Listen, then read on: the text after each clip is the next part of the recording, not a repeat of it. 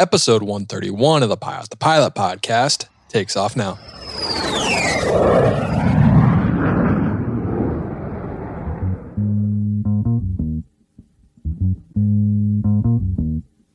Hi, my name is Michael Johnson. I work on business jet avionics. I'm an aerospace engineer by training, and I'm also a private pilot.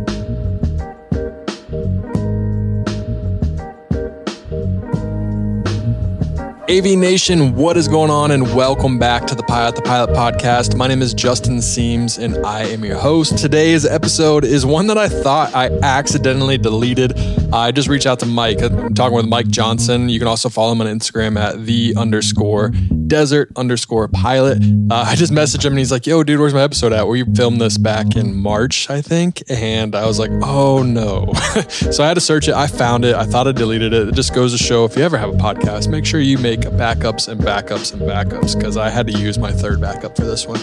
But aviation, nonetheless, here is Mike Johnson. We find out what it's like to be in aviation, what it's like to work in the aviation industry and not really fly for the airlines, for corporate, but you find out what it's like to work in a corporate aviation department and uh, see kind of behind the scenes or hear behind the scenes of what he is doing and how he's building his time and how he looks at flying and wants to fly. So, Nation, I hope you really enjoy this episode. Please follow me on Instagram at Pilot the Pilot as you will get some great content. Well, maybe great content, but you'll get some content. Let's just say that.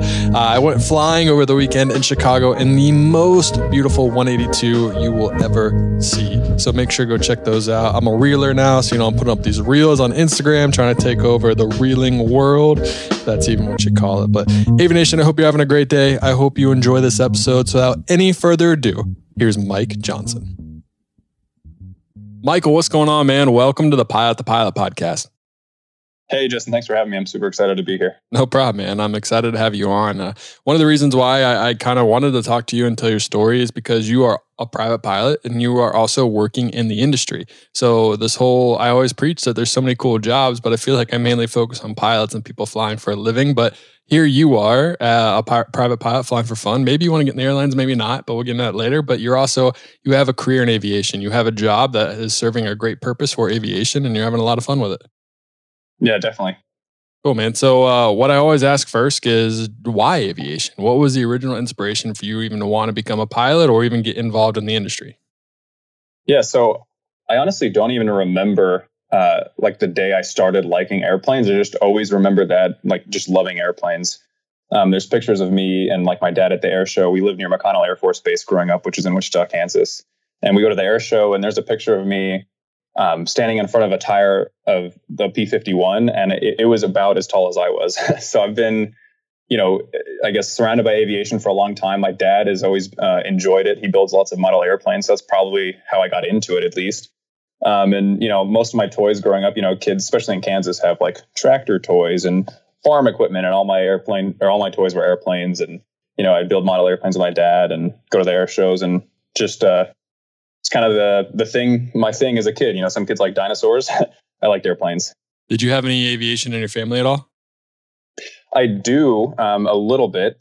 So uh, my my grandpa, my mom's dad, he actually was an F eighty six fighter pilot in Korea. Oh wow! Uh, so he's yeah, he's got some great stories and some great experiences. And he flew uh, in in the Air Force, and then he flew a little bit after the war, um, just for you know fun personal flying.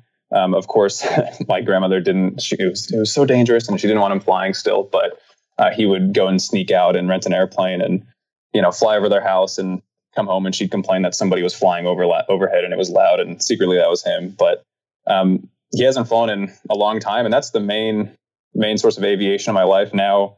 Uh, my fiance's uh, father, so my almost father-in-law, he also got his private pilot certificate uh, when he was in college. I think in the 80s, um, but that's about it.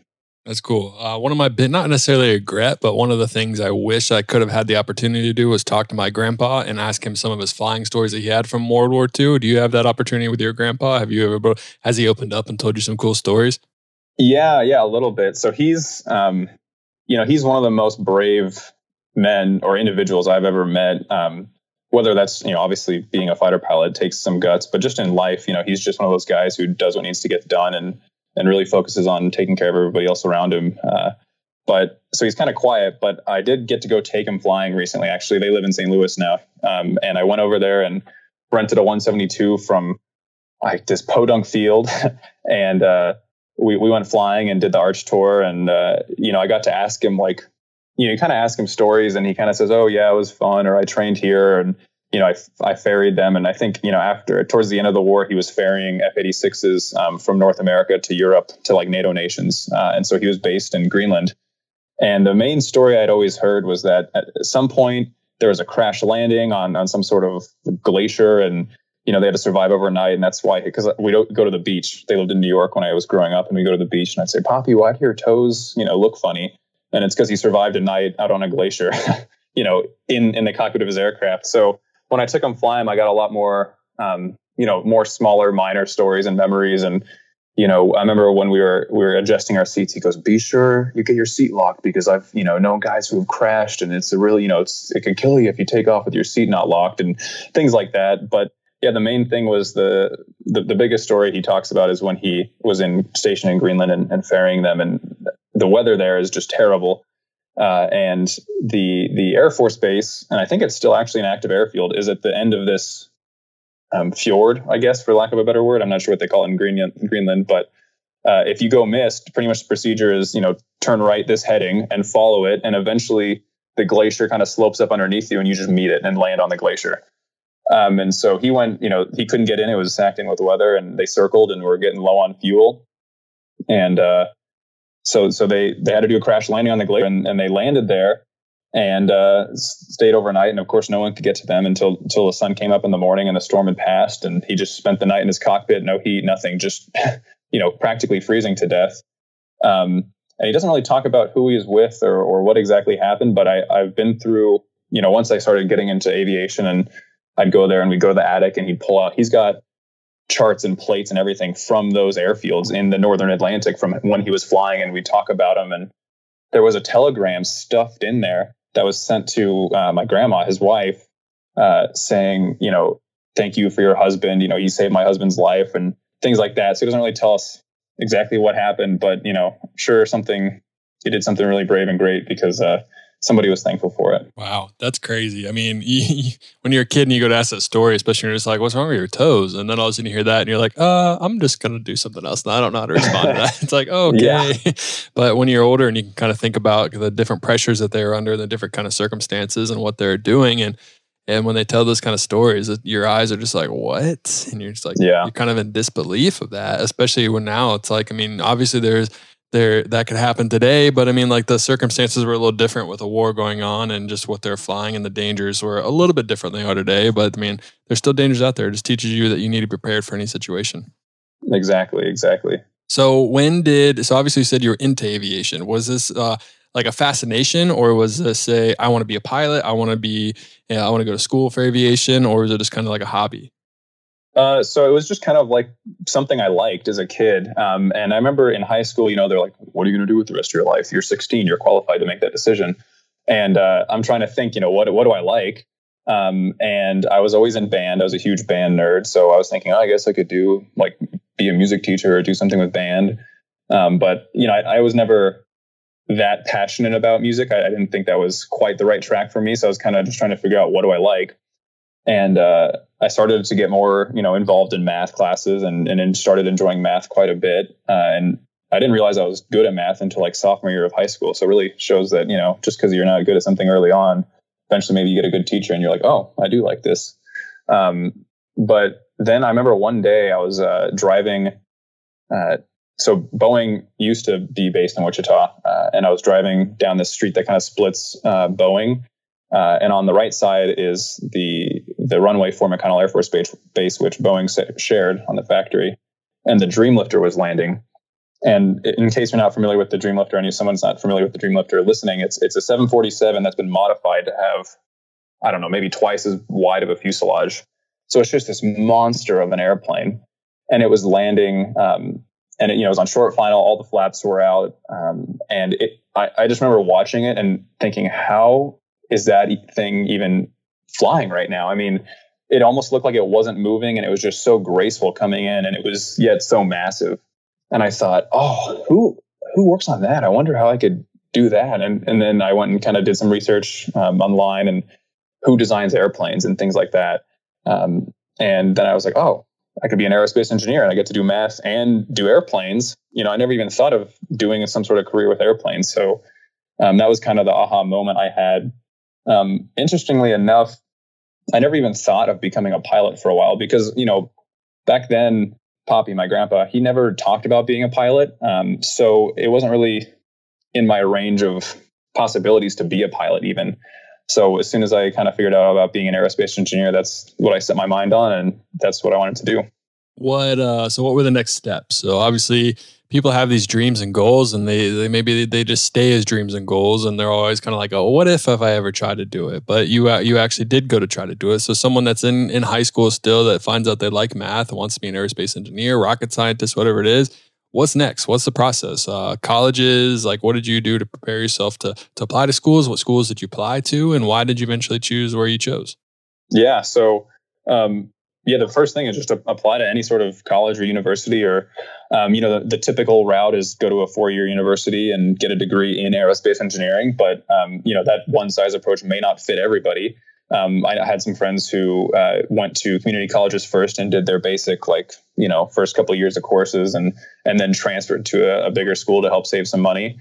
Um, but yeah, I applied to the University of Kansas. Um, I grew up in Wichita, Kansas, like I said, so it was kind of up the road in Lawrence, Kansas, Rock Chalk and uh, I, it's the only school I applied to actually, and I, I don't know why, but I just always wanted to be a Jayhawk, and um, mainly just the experience of uh, being a student there. Their their engineering program is you know is great.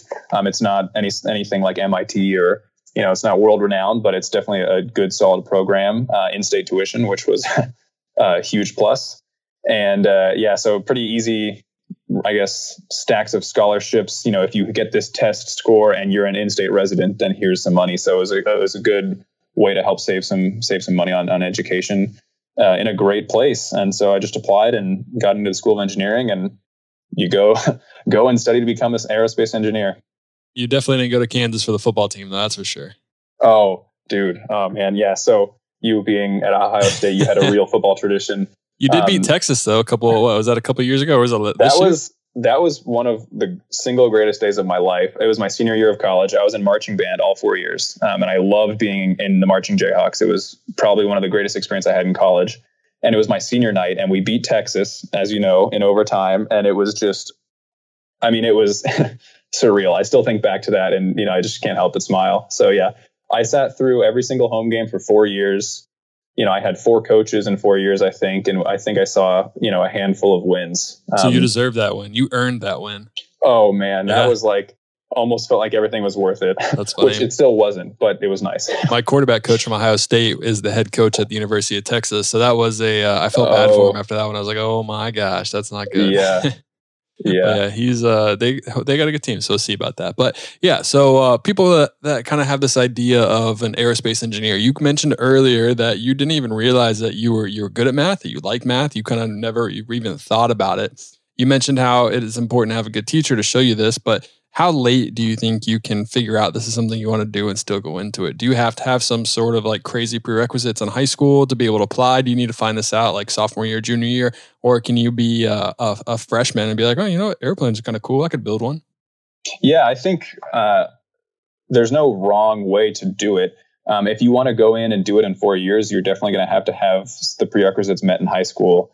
Um, you know, like I think take through calculus one or you know those those kind of things and make sure you have high enough test scores because the School of Engineering did have a little bit higher like ACT requirements than than just the general university. Nothing crazy, um, but you know just it was a little bit higher. Um, so if you have that out of the way and, and kind of have some prerequisites from high school, you can get in and you know go and do the degree in four years, which is what I did. Uh, but you know if you transfer in from a different school, um, transfer from a community college, or even you decide you know a year into college, you, you want to become an aerospace engineer, you can definitely switch into it. It just might take a little bit longer. Um, so I, I, would say four years um, is is difficult. You know, it's 18 hours a semester for the you know 18 or 19 hours a semester for all four years. Uh, five years is becoming more common. Uh, and and then I mean even there were some people in my class who were in the military for a while and, and then went to college or I, even guys who were 50 I remember this guy vividly. He was in my calc class, and you know, as a freshman, you kind of talk to everybody. You're looking to make friends, and he he was just sticking out like a sore thumb. Uh, you know, middle aged man, but he was so nice, and he was in some of my teams, and he just decided to change his career and go back. So, you know, it's never too late. Yeah, I mean that goes for anything. Like that's flying. That's you want to be an engineer. If you want to change your life, it's never too late. It's up to you to make that decision and just go for it. Yeah, definitely for sure. Um, it's you know the degree itself is a lot of work. It was it was not easy. Um, I had a lot of friends who had different experiences in college uh, because of you know the, the maybe the more free time they might have had, but uh, it's a lot of work, but it definitely pays off. It's really fun. You know, as long as you have a passion for it, it's all just really cool stuff. And the day to day might be uh, less enjoyable, but at the end, you look back and think, wow, that was that was a lot of fun. Yeah, I mean, I remember seeing engineer students carrying around a whiteboard and just like just like feverishly writing down crazy formulas and having to memorize all this stuff, and it's like that looks terrible. Good luck. yeah, it was it was pretty much like up till two or three in the morning. I don't know, five nights of the week in a lab. You know, especially junior and senior year, just trying to get things done. So, but uh, you know, it's worth it. How do you? Uh, so you you were in the the marching Jayhawks. I don't want to disrespect you by saying it wrong or not calling it right, but you were in the correct, marching marching Jayhawks. Um, that is a big time commitment. I mean, doing band. I mean, especially at Ohio State. I'm sure you're familiar with Ohio State's band. I'm oh guessing yeah. Most universities are the same way. I'm sure they all practice just as much as Ohio State does to try to to be as good or better, whatever it may be. But talk about that time commitment with band and engineering and being a college student. Like a lot of people kind of think that maybe they can't get through college and they don't have a, and they're not into anything else like that. But then there's also other people there that are interested in doing sports in college. But talk about your own personal experience with uh, trying to manage time when you had so many time commitments, so many things coming after you in your time. Yeah, that's a that's a great question. It's a skill that definitely doesn't come easy. So you know, if you're struggling with that, um, everybody does. Uh, especially at the beginning. Um, the biggest thing, so like the marching Jayhawks, like you said, was pretty much all game day. That was, you know, that that day was lost to any sort of progress outside of band. It was, I loved game day. It was really fun. But you, you wake up at five in the morning. You have to be there at like five thirty or six if it's an eleven a.m. kickoff, and then you don't get home until six p.m. and you're just tired. Um, and then uh, we had, you know, rehearsal three days a week for a couple hours each time, and then of course there's always extra rehearsals and performances you have to go do and um, the biggest thing I think was just trying to stay proactive with um, schoolwork uh, and then and then finding what works best for you uh, as far as being productive. So I was also in um, this uh, it's a music fraternity called Phi Mu Alpha. Um, so I was heavily involved with that. I was president my last two years. Um, so between that and band and school, um, it was really important. I found the time that worked for me. Um, a lot of engineering students, or a lot of students in general, you know, stay up till three, four, five in the morning working on homework. Um, and I, I always noticed there was a point that sometimes it was even as early as like 10 p.m. or anything past that was just, you know, it wasn't getting done. It was taking way too long or too frustrating and I didn't work. So I started uh, actually going to bed earlier and then waking up sometimes at, at four in the morning to work on homework, um, which sounds weird. Um, but I was productive, you know, wake up, drink my coffee and I could get stuff done and it was quiet. So finding uh, finding the time slots that work for you um, and knowing that that doesn't have to work for everybody else because that was definitely most people didn't do that but it worked for me so that's what i did. I agree. Yeah that's good advice and when i was going through college and playing football and, and sports and both of those i always thought that i had enough time to do everything because i didn't know any different Uh, and looking back on it, I I honestly think having too much time is more kind of is more of a danger than not having enough time, if that makes sense. Because if you can manage your time right, you can get everything done. And if you're used to that, then that's fine. But if when I did so, say like we had a week of bye or like a bye week, we didn't have practice as much as normal, or we had some more free time, it was so much easier to let time go. Be like, oh, well, I have all day. I'll do this later. I'll do this later. I'll do this later. I'll play one more game of this. I'll do one more thing of this, or hang out with my friends but when you have really kind of strict time commitments, you are forced to be creative and and it keeps you out of that mindset of I can do it later. Totally agree. And you know, another thing, my mom, both my parents have always been incredibly supportive, but they also drove home. You're only going to be in college once. Like, don't. Especially my mom. You know, she'll talk about how I didn't appreciate, you know, being young when I was young or being in college. And so then I was like, I have to enjoy all of this and do all the things.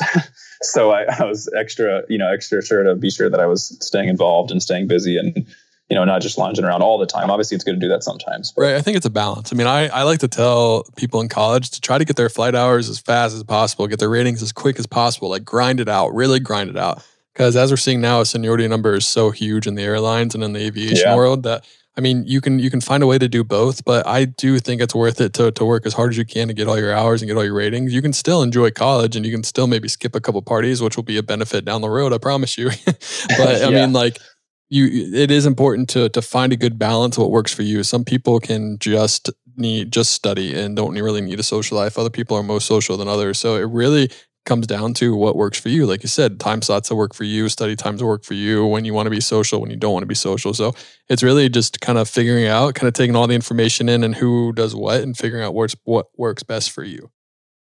Definitely. What were um so I remember engineers, my friends are engineers, they were always doing um summer internships. Did you have summer internship opportunities? Yeah, I did. So um generally after your junior year uh, is I would say the most common summer to get an internship, but it kind of depends if you can get one after your sophomore year.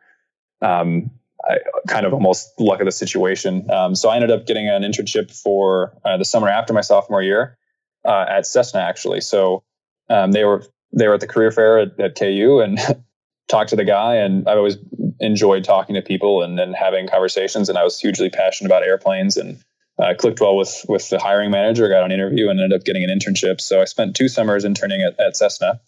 Um, the first summer I was in maintenance engineering, and that was quite the experience. Um, I mean, that was hugely foundational, I think, to my understanding of aircraft and aviation, um, because up until that point, you know, first years of college are mostly, you know, all your math classes and your basic physics, and you start you do you do take some aerospace classes, but it's nothing. You know, there's no aircraft design. It's like okay, fluid mechanics, basic things that you need to apply. Um, and so this was the first time I had been around airplanes for real. You know, I'd built plastic models. That doesn't teach anything about airplanes. so um, my my group was responsible for writing all of the maintenance procedures for the aircraft uh, for all the citations, and uh, they I think you know, used MSG three, which is some sort of I still don't quite know what it is, but it's some sort of standard for maintenance procedures. And uh, all the guys that I worked with were actually old A and Ps, and so they'd been turning wrenches most of their life, and then now have a desk job. Uh, and so I was the young engineer uh, who has no experience with working with his hands. so that was quite the experience. Um, you know, the job itself was a desk job, but we were our office was in the hangar at the Citation Service Center in Wichita. Um, so the office smelled like jet fuel. It was great. You could go down there. You know, you had questions about something. You need to look at an airplane. You've got four hangars full of citations from you know brand new citations to some older models, and um, so they would take me down there and say, "Now look here, this is how you do this," or "This is that." And you know, I remember I had to write some procedures and I asked, what does it mean to sump the fuel? I had no idea what that is. And they're like, oh, well, let's go down there. And then we crawled into the wing and like, so you got to stick the thing here and sump the fuel because, and then I learned, you know, and you see it in the real, the real aircraft. And that was just such a great experience. And, then you got the guys on the, sh- on the shop floor who, you know, you walk out there in your business casual and they're like, Hey, are you an engineer? And, you know, uh, my response as an intern was almost. and, uh, so they say, come over here and let me show you how you screwed up. And then you're like, oh gosh. So you go over there and, you know, they tell you, why would you design something where I can't, you know, uh, engineers are famous, at least from a mechanic's perspective, for making stupid designs that are not actually maintainable. Um, so that was some good lessons too, having the guys on the shop floor just explain, you can't do it this way because my hand, you know, can't bend in S shape to get through this nook and cranny to turn this bolt. So things like that. That was a great experience just to be around airplanes. Um, and then the next summer, I worked in advanced design, which was kind of more what I wanted to do as a career. Um, and so that group was responsible for kind of pretty much marketing would say we want an airplane that competes in this market space. Uh, and it needs to be best in class in everything and the least expensive. And they're like, okay. so then so, they'd go off and so like FedEx comes to you and says, "We want you to build a plane named the Sky Carrier that can do all this stuff." exactly. exactly. Yeah. yeah. Whether it's like that from FedEx or whether you know Cessna's trying to punch up into higher markets with like the Hemisphere that's since been canceled. Um, so sad. Yeah, I know. Very sad. So I, uh, that's what I was actually when I was working there as an intern that summer. I was working on the Hemisphere, and oh, wow. you know, it was kind of the early days of the Hemisphere. Was and, it? And was it called the Hemisphere then, or was it called the Columbus? This was the hemisphere. So actually, okay. yeah, the Columbus was uh, back. They were they were designing that before the 0809 financial climb, uh, oh, okay. crisis, and then that got killed. And the hemisphere was kind of the you know addition to of that. Um, but in that role, it was great. You know, you kind of you're figuring out what what size of wing do we need? What specific wing design are we going to use? Where are we going to put the wing spars? Okay, what's the weight and balance of the aircraft? How long is it going to be? You know, all of those super engineering aircraft design stuff that I thought what an aerospace engineer does is what that group was doing. So that was such a fun internship to work um, on that. And of course, as an intern, I wasn't doing anything. You know, they were giving me decent work, but it's not like I was designing the wing, right? But you're there and you're watching them do it and it was just so such a fun experience. And you go in the rooms and they're arguing about we need to move the spar back three inches because we need more you know space for this thing in the front. We're like, oh no, that cuts into our fuel, and just there's no free lunch, um, is what they always said, right? You, you know, you need to solve one problem, and by solving that problem, you create another problem. So it was really fun. Well, sorry. So you don't have to answer for Cessna, but based on your experience there, anyone that flies a Cessna or at a company that has a bunch of Cessnas, they'll always kind of say, uh, or Cessna always say that it's a brand new product, but a lot of times they're using old designs from older aircraft, like the, the Longitude. I'm pretty sure it's like a Hawker wing, and they just kind of mix and match and make it work. They're kind of on the, the mindset of tried and true with, uh, and, and rather than kind of re-innovate and recreate or not innovate, you know what I mean? But what was that your experience, or like, well, why don't we try the Hawker wing, see if that works? All right, the Hawker wing doesn't work. Let's try the ten wing. All right, that doesn't work. Was that yeah. your experience there? I think um, so. Yeah, of course, this is my opinion. Uh, you know, from being there for two summers, but uh, I think that it's it's definitely true that Cessna's in the business of making good airplanes, um, regardless of what that means. Uh, you know how they're going to do it, and and look look at the market space they play in. Right, citations are you know you you've got. I don't think they make the Mustang anymore, but you had a very light jet up through now super midsize, right, with the with the Longitude. Um, but most of that market is the lower lower cost. Um, you know business jets for smaller companies or individuals um, and the the best way to reduce cost is to not reinvent the wheel every time you do something. Um, and if you have you know it, the the, latitude, the longitude does have a hawker wing. Um, and it worked. It was a good wing and it fit the design requirements. So why we already have the tooling. We already have we know how it functions. Why redo it? Um, the hemisphere was a lot more i mean that was that was a clean sheet airplane. Um, so that was going to be a lot more you know, brand new, innovative, not reusing a lot of stuff. But look at this, like the CJs, right? They just stick a fuselage plug in, you get a longer airplane, do some minor tweaks to the to the rest of the airframe, and then you got a, a bigger, better airplane. no, it's true. I mean, it's tried and true. It works. Why why reinvent it if it, if it's not broke? You know, so you can definitely put together a good plane. And it's interesting about the longitude because you look at it and from like the door forward it looks just like the latitude and then you look from the back or you look from the door beyond and then you got the, the swept wing of uh, the hawker and then there's other kind of you look at the tail i don't remember what the tail was or if it was new but i remember someone was like step by step because where i work we have uh, the longitudes too and they were looking at them and they're kind of like taking it step by step of what it looked like and it was really interesting kind of see that because it's definitely true.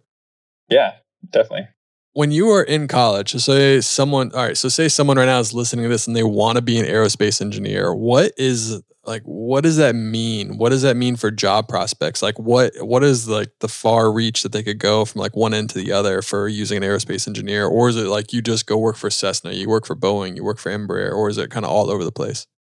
You can do uh, almost anything you want to do from a technical standpoint. Um, so there's there's two main tracks uh, with pretty much any aerospace program. Um, you can either go into aviation or you can go into space. Um, you know, I've always thought I've always appreciated space. I think it's neat. Who doesn't think NASA's cool, right? But um, it never really got me going the way airplanes do. I mean, airplanes are, are the thing that I'm, I'm, super passionate about. So obviously, I was going to go down the aviation path. Um, then from the aviation path, and really, really, this is true for both whether whether you're doing aviation or space. Um, the main areas uh, that you might work in uh, as an aerospace engineer are structures. So, um, so for example, um, you know, when I was at, at, Cessna, we went one time to the the the I guess lab, for lack of a better word, where they have a full size. They, they were doing the longitude testing. They had a, they had a latitude or longitude, and they put it in this this harness essentially and flex the wings up, right, and then see where the wings break. And they have to make you know at least 150 percent of the max load. Um, so structural engineers would go through and say, okay, how can we design a structure to meet these guidelines from, you know, the federal federal aviation regulations and, and things like that. They do the stress analysis. They make sure that the aircraft is sturdy and solid and, and is going to be able to perform structurally. Um, you can do aerodynamics, which is more the, you know, looking at the airplane on the outside, like how do we design the wing to be more efficient? Um, you know, how can we have a laminar flow fuselage or you know things like that. Um, you can do systems. Uh, so, you, I mean, systems is such a, a, wide term, but you know, aircraft systems. You could you could ex- be an expert in all of the wiring or in the avionics, or you could even work, uh, you know, in in the cabin. You could do design seats that that are safe for a crash and withstand certain amount of g forces. Um, and then the other main area is going to be propulsion, whether that's piston engines, jet engines, um, you know, for air breathing engines, or uh, rocket engines, and uh, those those are the main areas. But you know, it's important not to limit yourself to just oh aerodynamic structures of propulsion, um, because with this degree and any engineering degree, you're just getting a, a pretty much a piece of paper that says I know how to learn and I know how to think critically, and you can kind of use that fundamental skill in almost any industry have you found so obviously in in college engineering is a lot of math. Have you found that you've been using all that math that you learned or do you think sometimes or, or, is the teaching a little bit outdated? I've always been wondering to see if you're like doing all these equations when you're when you're working or in like real life engineering you're not really using them as much. Yeah absolutely not. So unfortunately um my my specific job no right? But but it's important to learn all of those super complex equations and then how things work because yeah that's true right? Right now a lot of things you can do you know model uh, with computers.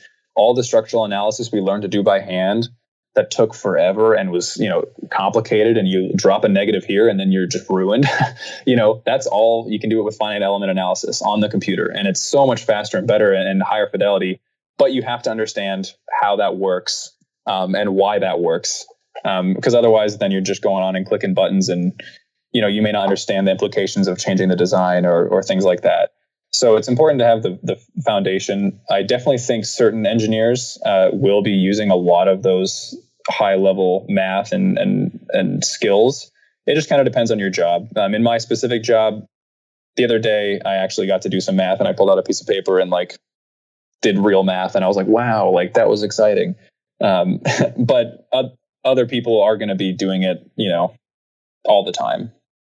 What was uh so your path? What was it looking like when you were? I guess better question would be you did two internships at Cessna. Was that kind of your goal? Was it like all right, I did my internship at she- I did my internship at Cessna. I feel comfortable there. I want to work there. Or were you kind of like oh, I've seen what Cessna has to offer. I want to go some other places. So I loved working at Cessna. Um, I loved I love their product family. How I could I could go out and fly a 172 and eventually work. You know, they can step you up from a 172 all the way to a Longitude. That's a pretty cool product line, um, and just the history. Uh, but I also grew up in Wichita, Kansas, and Wichita, Kansas is a great town for some people. It's just not exactly what I was looking for. Um, so I wanted to, you know, go somewhere with more more people, you know, more different kinds of people, uh, you know, more outdoor activities, and just just do something different, right? You know, I, I spent all my life in Wichita. I just wanted to go somewhere new. Um, so I kind of took my internships and said, thanks, Cessna. That was really great experience. Um, and uh, I'm going to go look elsewhere. So uh, ended up finding a job uh, in Phoenix, Arizona, and that's where I am today. Was it hard to find that job in Phoenix? What is the process of kind of because usually when people go to colleges, the the local big city or the closest big city usually tries to get all that talent. Uh, for where you are now, was there a career fair and a lot of different companies all over the country came, or did you have to search for this job? Uh, yeah, it was. So for this job, it was it was a little bit of both. Um, there was a career fair at the University of Kansas. Um, the aerospace program. So I don't know how big the School of Engineering is at, at KU, but it's it's it's large, thousands and thousands of students. Um, but the aerospace program was very small. I mean, we started. I think we started with 60 people in my year and by the time we graduated, there was like 18 of us. So it's it's not a huge program. Um, so that means you know that most of the career fair is going to be dedicated to the petroleum engineers, chemical engineers, mechanical engineers, those kind of things. Less aerospace companies, unfortunately. Um, and it's a state school, um, so their funding comes from the state, and they want to keep you in the state. So you, you get Spirit Aerosystems, you know Cessna, or I guess Textron Aviation now, um, and in companies that are kind of in the state, right? Because that's that's their goal is to educate people in the state to stay in the state to keep the state moving forward. Um, so the main way people find jobs outside of that sphere of influence is one person gets there, like one Jayhawk makes it somewhere, and then they start recruiting more Jayhawks, or you know, one Buckeye gets to wherever they want to go and they start bringing in more people, right?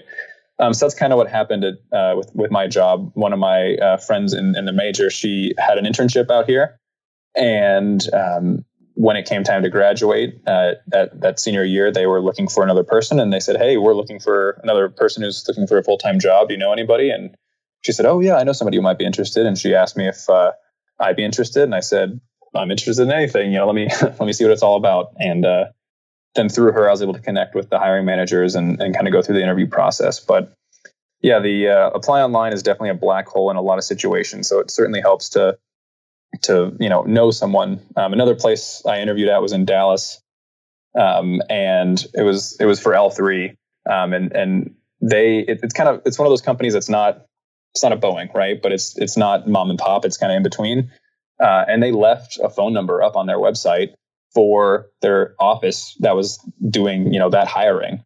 And i just happened to dig through their website enough to find a phone number. I called like every week left a message. They never answered. They never called me back. And then like i don't know after five or six weeks of trying someone picked up the phone and so i said hey oh. yeah i was like hi hi don't hang up you know i applied and uh, so she's like oh okay let me go look and then just because of that she saw my you know resume and then said, "Oh, hey, maybe you should give this guy a call." And so, um, always good to look for those little they oopsie leave up a phone number on a website or something like that and exploit those loopholes. Yeah, show some initiative. You gotta you gotta find a way to to separate yourself from the pack. Because I'm guessing there's quite a bit of people that are applying to L3 or Textron or wherever it may be, Boeing, whatever it is. I mean, you just got to find a way to separate yourself. So that could either come off maybe annoying or not, but you, you got the right person at the right time and they appreciated it. So that seemed to yeah. help you out, huh? Definitely a fine line between annoying and yeah and uh, you know go getter and, and good attitude or annoying and we don't want to hire that and person stalker so the line and carefully. put them in jail yeah well what so what happened with uh what made you choose between the two jobs like what are you looking for i guess you specifically what were you looking for to kind of find your career and find where you wanted to go work yeah. Um, so I was looking less for the specific job and more at long term career growth opportunities with that company as well as location. Um, so uh, at Cessna, you know, I could have gone back to Cessna and I really liked the job. I liked the company, but the location, I mean, it was kind of just, okay, this is, this is not that working at Cessna is a last resort because it's a great place to work, but just living in Wichita and working there was my last pick. I wanted to go somewhere else. Um, and so I was pretty much looking anywhere else.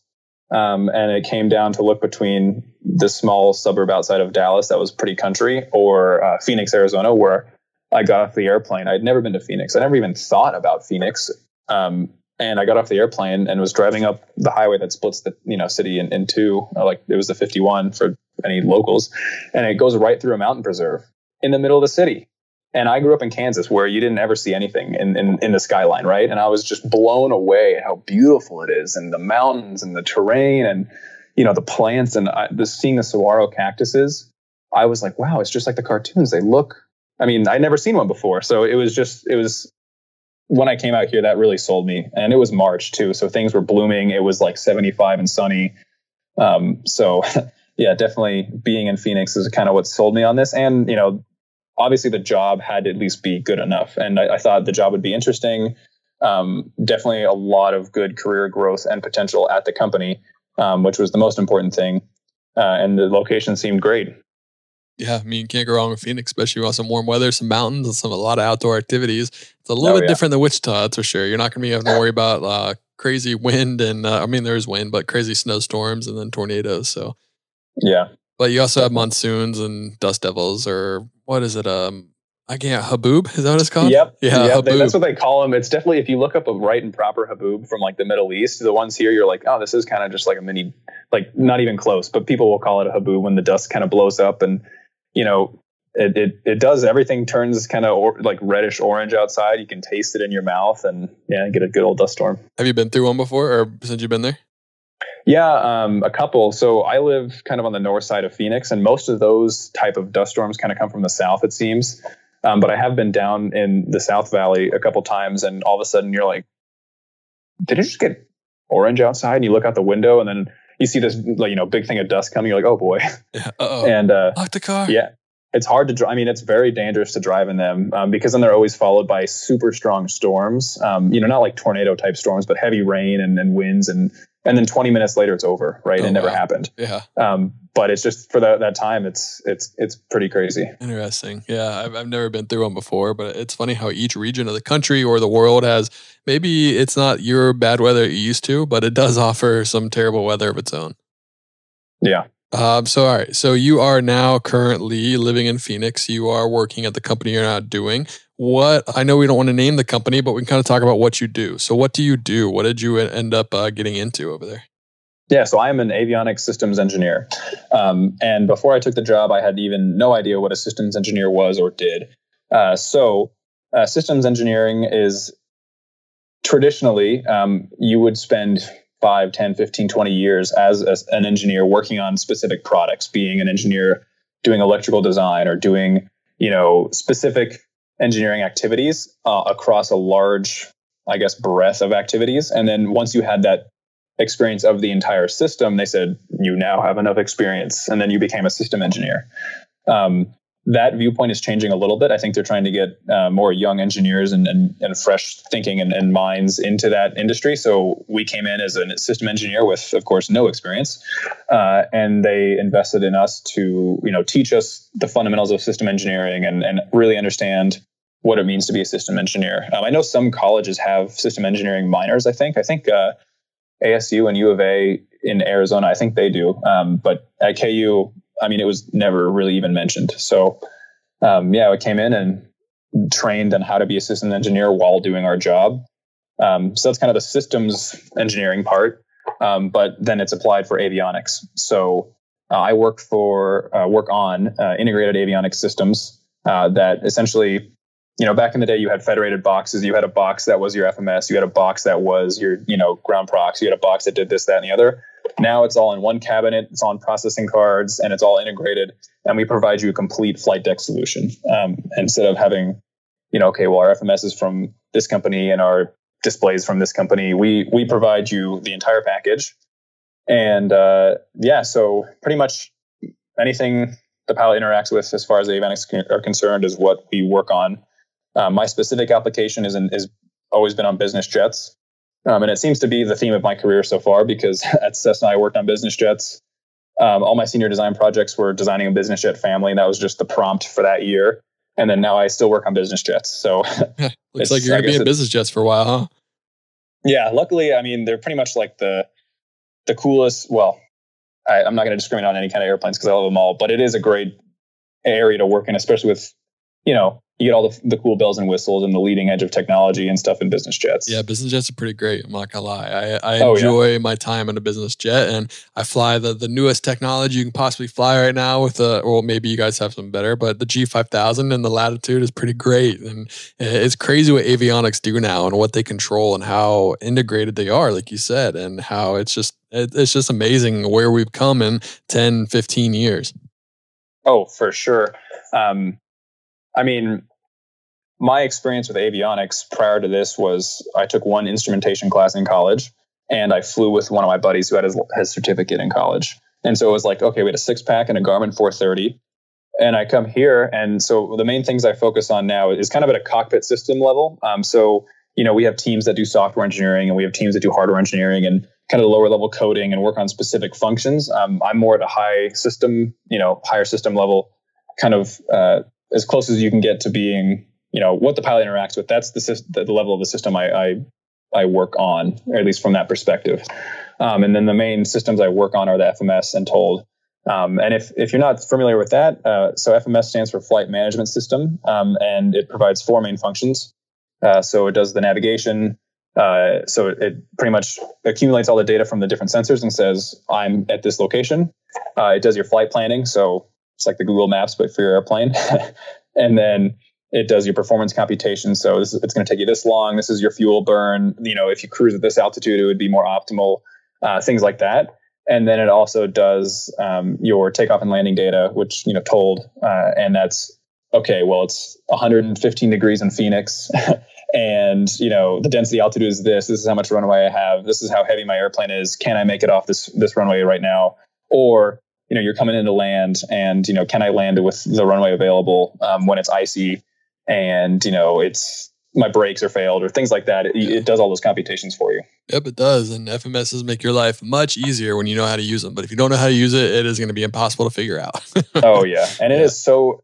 That's the thing. It takes a long time to become good um, at understanding the FMS and how it works, and and to be a good system engineer for it. Um, so you know, I've I've been doing it for three years, and I, I feel like I have a pretty good grasp on at least the system and how it works. But I mean, every every day I'm learning something new, and there's a lot of really great people to learn from. And it's just one of those things where, like, I've done some work for flight controls, which uh, flight controls is a higher level system when it comes to safety and, and certification, level A. Um, FMSs are generally level B or level C, uh, and so it. But that's a lot more defined. Like, okay, you go into this state, and there's logic diagrams you follow, and it's kind of it ticks these two preconditions. You go into this state, whereas the FMS there's so much input and yeah there are obviously we have requirements and we have logic and you can follow it but there's just so many things that it accumulates into all of the decisions it makes and, and it, it's just so complicated um, or complex uh, and so it, it makes it really interesting complicated and complex is a good way to describe it and uh, they're getting so innovative and they're getting kind of more touchscreen kind of like uh, mm-hmm. not necessarily like an iphone but like the interface is trying to be like more simplified like that where just like you you you have your menu options and it's less of a, a keyboard you know so what we found is that some of the older pilots that aren't as tech savvy are actually having a lot of issues with figuring out how to how to understand how the new FMSs work, and it's really interesting the kind of dynamic that we're coming into. Now it's not everyone; it's definitely a couple of them, and not the, the vast majority. But it can be a kind of a hiccup for an older pilot to to dig into the technology. Yeah, I. It's funny that makes me think of so. Um, we we have essentially the new platform of our avionics. So, so the product I work on goes on Gulfstreams, right? So we have uh, legacy Gulfstreams that have the MCDUs, which are the you know now color displays, but back in the day it was just green font, you know, on the black screen, and you have all the physical keyboard, you know, physical buttons and the the, the alphabet in not QWERTY but in A B C, and uh, then now we have touchscreens. Like if you go look at the G7, G500, G600, um, it's a touchscreen environment.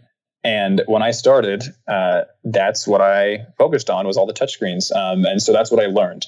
And it, they're they're much more intuitive. It's it's you can do so much with it because that screen can become whatever you want. You can put anything you want on that screen.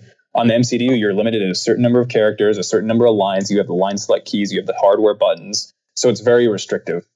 Um, so I learned on the, the touch screens, and then after about a six months of working solely on those systems and doing all the lab testing on the touch screens, uh, you know, interacting with the system that way, I had to go and work on the G650, which is a really awesome business jet, but that one uses MCDUs.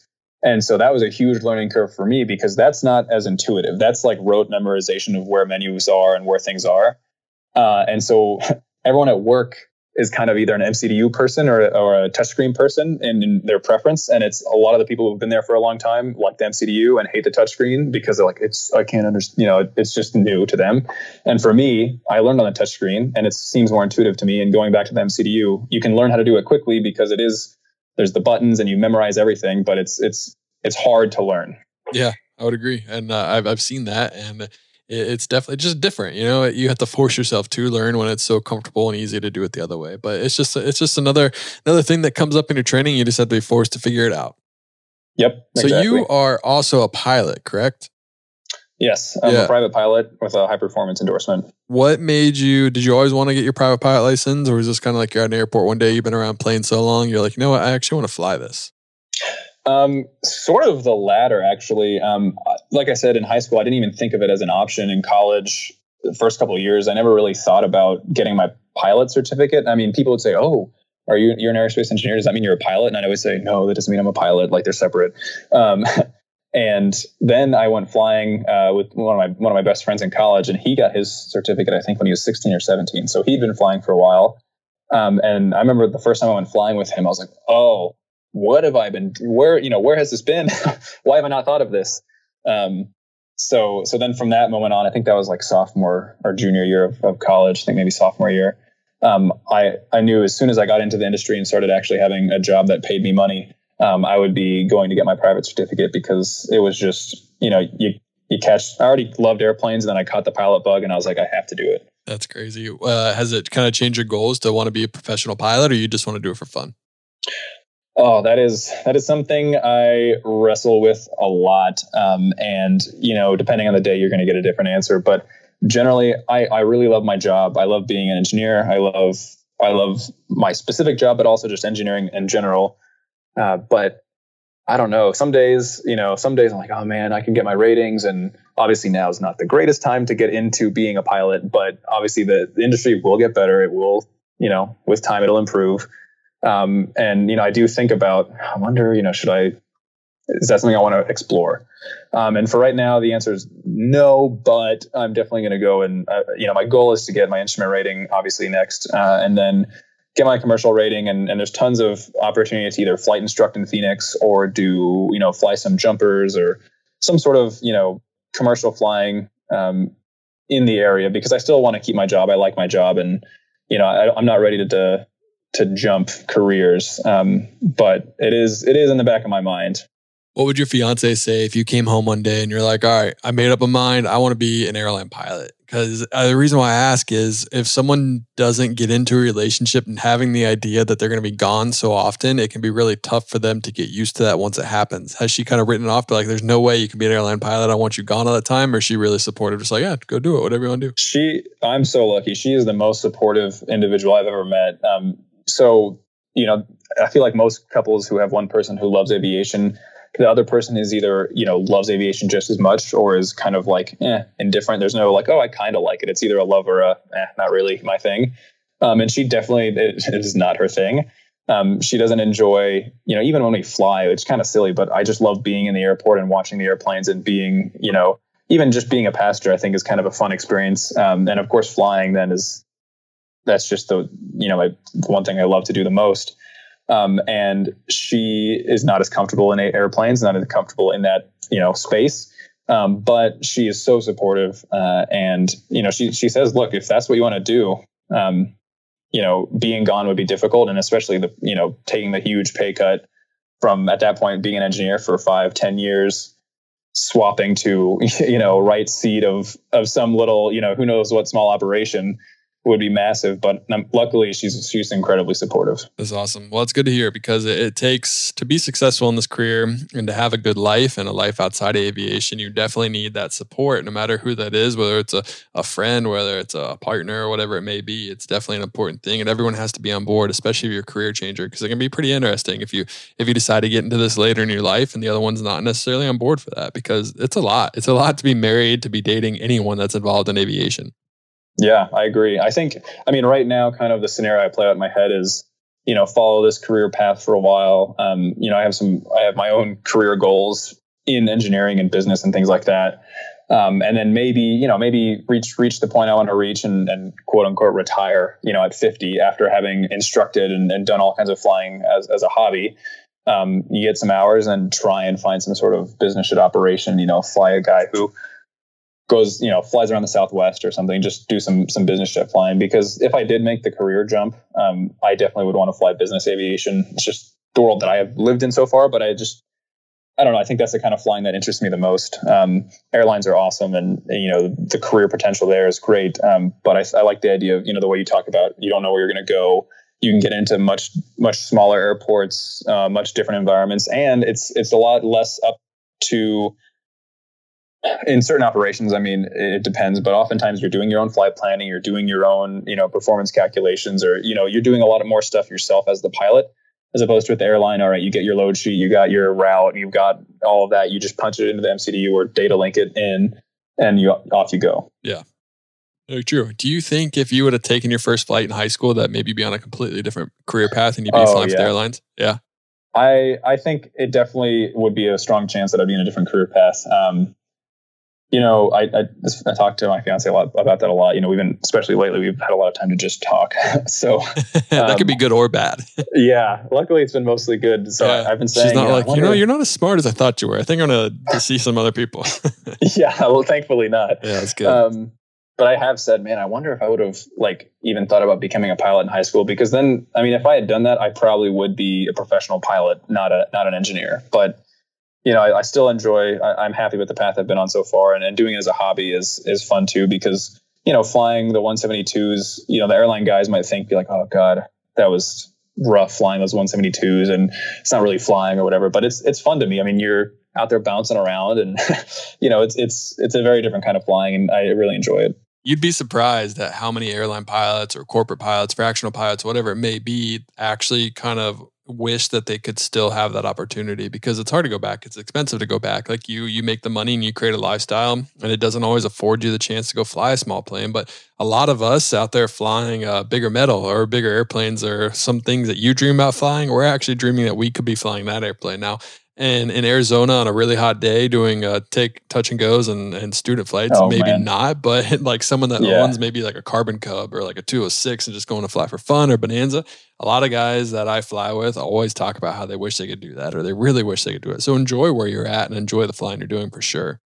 Oh yeah. I definitely have had so much fun with the flying and, um, you know, living in, in Arizona is is such a, a, great place to be for flying. I mean, obviously, it's a huge Phoenix itself is a huge flight training capital of the world, um, but just as as a pilot, it's a great place to be because you know I can fly um, 40 minutes and be and, and that's in a 172, mind you, 40 minutes at 100 knots, um, and I could be in you know a completely different climate. It's not the desert. You've got pine trees. There's snow on the ground. Um, you know, you can go to the high desert. You can go to you can go to Flagstaff, which you know then you're going to be at crazy high elevation. You can go skiing. Um, you can go even deeper into the desert down south to like Tucson or Yuma, or, or there's just so much landscape to see, um, and that's been one of the most fun things that that I've experienced as a pilot is, is getting to see uh, how beautiful Arizona is and how beautiful the desert is, um, and that was like the main inspiration. So I started like after I got my certificate, you know, I started filming my flights and kind of putting together uh, videos of, of my flights, like flight vlogs, right? And uh, the big thing that I, I like doing is just, you know, it's, it's about seeing the scenery and seeing how different it is. Because in Kansas, when I went flying with my friend, the flying was fun, but and you have an infinite number of places to land. God forbid you have an emergency, but it's not as exciting. You know, you're flying at 3,000 feet and you're 2,500 feet in the air, and uh, it's all flat and here, you know, I remember out here when I did my first cross country as a student, um, and I was like, we're going to get to 8,500 feet. I'm like, whoa, I've never been that high in a little airplane before. And now, you know, regularly, if I, you know, if I go to Tucson or something, um, you know, 9,500 feet or 11,500 feet is, is the regular, um, just because you've got terrain. And if you do have an engine failure, you know, you got to find a suitable spot or an airport because not every field is good.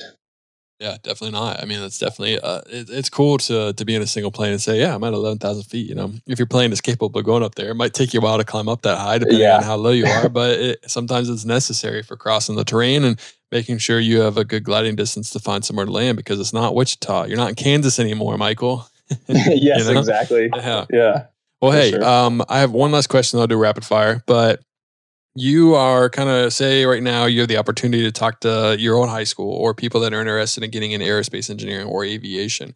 So specifically for you, let's do aerospace engineering. What are three tips you would give someone in high school to prepare themselves for the career that you're in, for college, for everything? What are kind of your three biggest tips that you would tell them to set themselves up for a great future? Oh man, that's a good question. Um, I think the first thing is and this is kind of either you have it or you don't, but make sure you've got the passion uh, and, and, that you care about it. Um, because if you're going to be spending 60 hours a week, you know, working on on schoolwork, you know, minus all the social interactions and things you're going to miss from from doing it, you know, make sure you really enjoy it because otherwise you're not going to want to do it and it's just going to be be not enjoyable. So number one is make sure you have the passion for it.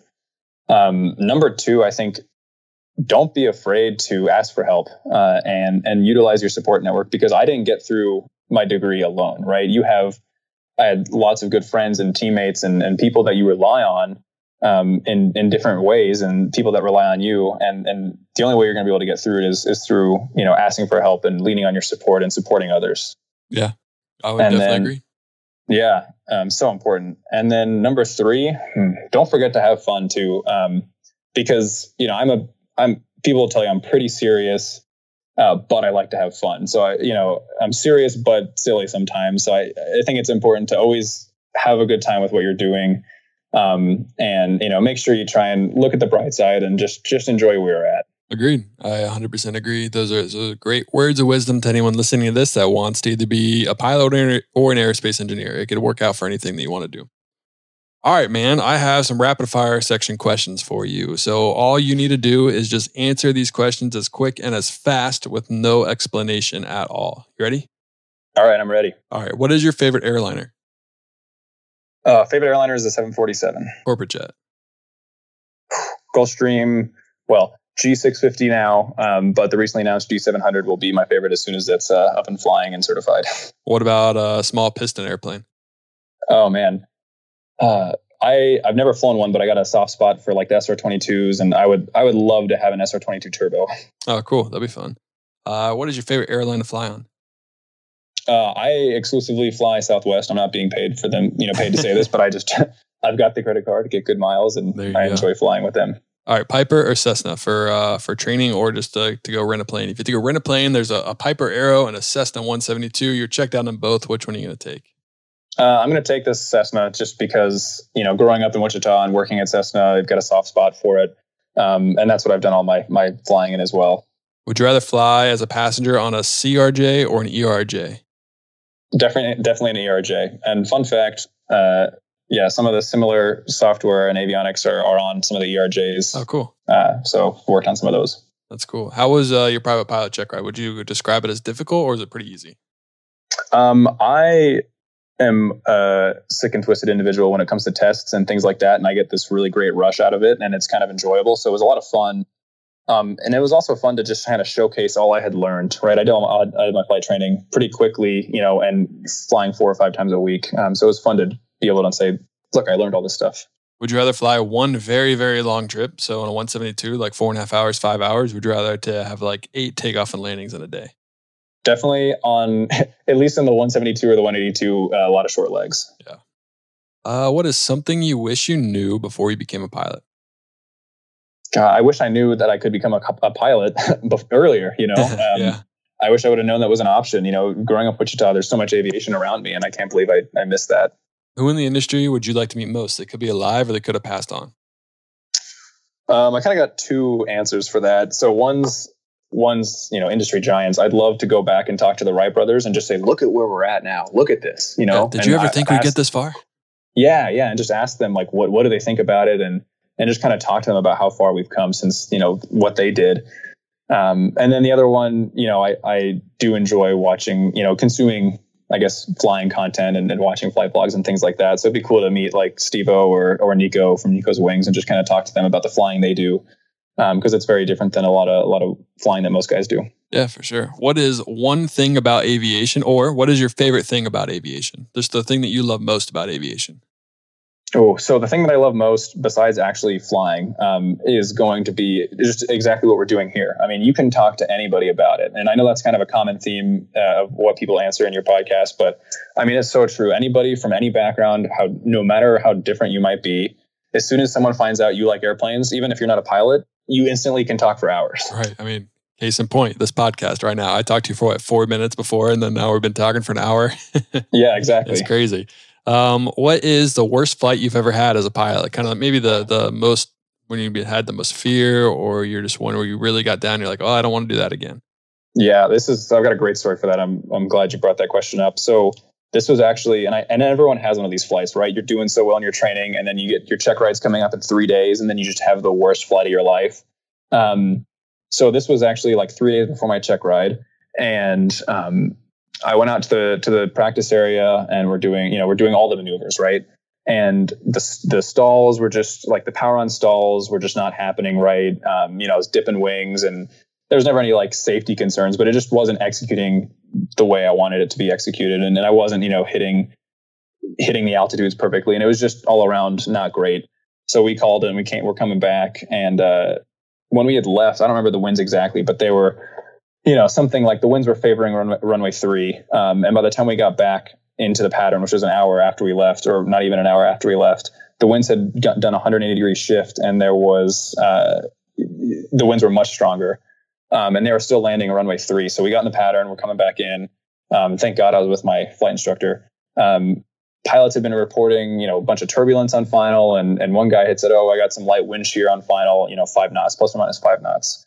Um, and so we we come in, we turn final, and we're pretty. We had a pretty long final because they they had to extend our downwind leg, and I, it just felt like we got hit, like we hit a wall almost. And our airspeed, you know, looking back on on, on the uh, uh, ForeFlight at least, our ground speed dropped like 20 knots. Um, and so we hit some serious wind shear, and uh, so we went, you know, immediately. My instructor's like, "Go around," and we were we were so far out, right? I I was like, "Oh, we have so much time." She's like, "Go around," and so I went full power and climbed up and was pretty much at pattern pretty quickly right over the runway.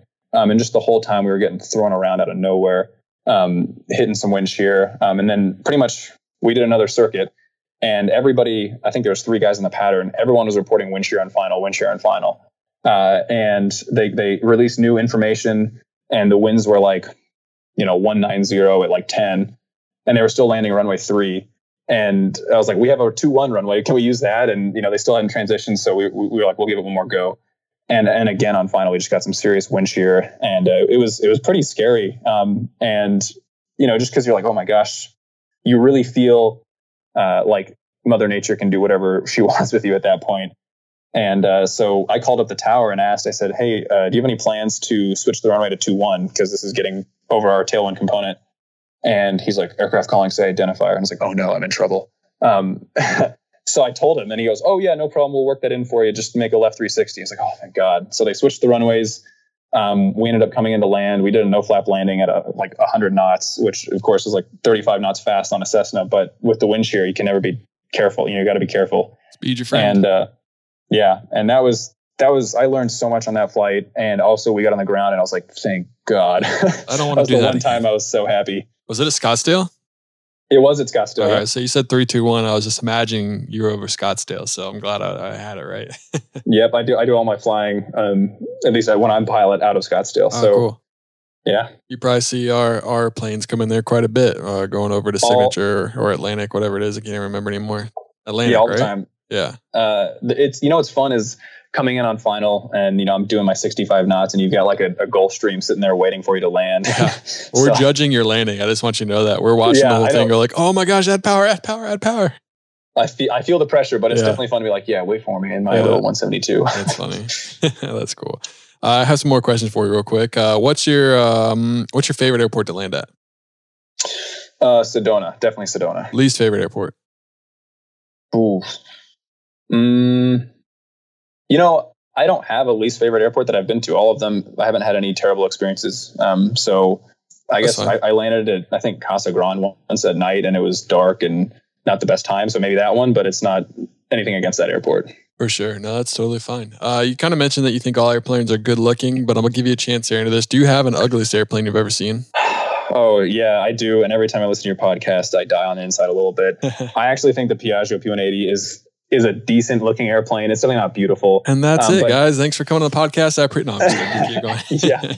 Um, so actually, my the guy who started the aerospace program at KU, his name is Jan Roskam, uh, and he was this Dutch guy, uh, and he's a d- giant in the industry. He consulted on all kinds of major design. You know, he he but every OEM had him to help design airplanes. Um, and he was the, I think, the lead designer, heavily involved with the P180. And so they talked at KU all the time. Our, one of our professors just thought the Piaggio P180 was the greatest airplane of all time because it's got three lifting surfaces. It's way more efficient. Um, so every time you say that, I'm like, oh gosh, I die a little on the inside. Actually, I think the I think it's like the BAE Nimrod. It's one of those radar aircraft or something. That's Nimrod. truly ugly. Anything named Nimrods just doesn't even have a chance to be a good looking airplane. Yeah, why pick that name? You're, it's going to get bullied. Like, come on. That's funny. So I'm guessing I won't get any calls to come visit Kansas University to go talk because since I talk so much crap about the Piaggio. Yeah, yeah. You might have to sign something saying you'll respect the Piaggio if you go visit. Never. No, I'm just kidding. All right, I got a couple more. Uh, Airbus or Boeing?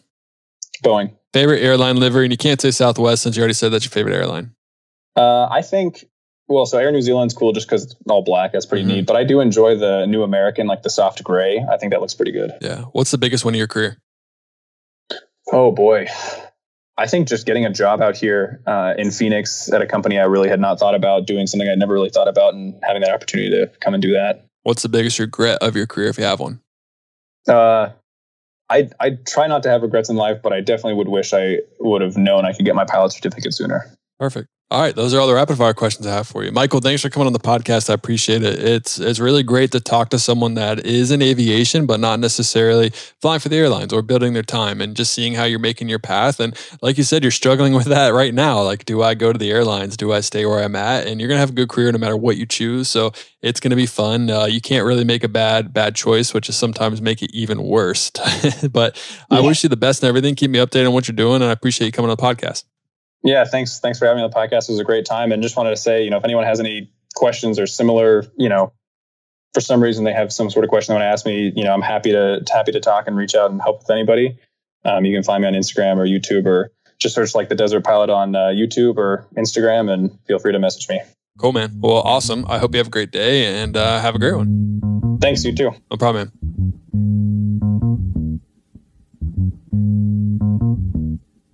AV Nation, that is the end of episode 131 of the Pilot to Pilot podcast. If you enjoyed today's episode, please check out our website, pilottopilothq.com. Uh, there are no more hats left. Well, actually, I think there's one more hat left. So if you want to buy that one, go for it. But they are, uh, I'm thinking about getting some new ones. So let me know if you think a dad hat, maybe some camo Pilot to Pilot hats. We also have some Baby Shark merch coming out. I know you're probably going to hate me for doing this. I should get the song to play when you open the box for it and everything. Oh, we'll see. But we got some Baby Shark merch going out. So check out the Instagram at Pilot to Pilot so you can vote on that. We have uh, the first one's gonna be a HondaJet, working on the Cirrus Vision Jet and maybe a Premiered. So we'll see what we got going for you all. And uh, I appreciate you guys listening to this. Make sure you follow us on Instagram, on Twitter, on Facebook, all social media. Check out the website and make sure you to leave a review if you haven't already. I really, really appreciate it. I will see you next week. And as always, happy flying.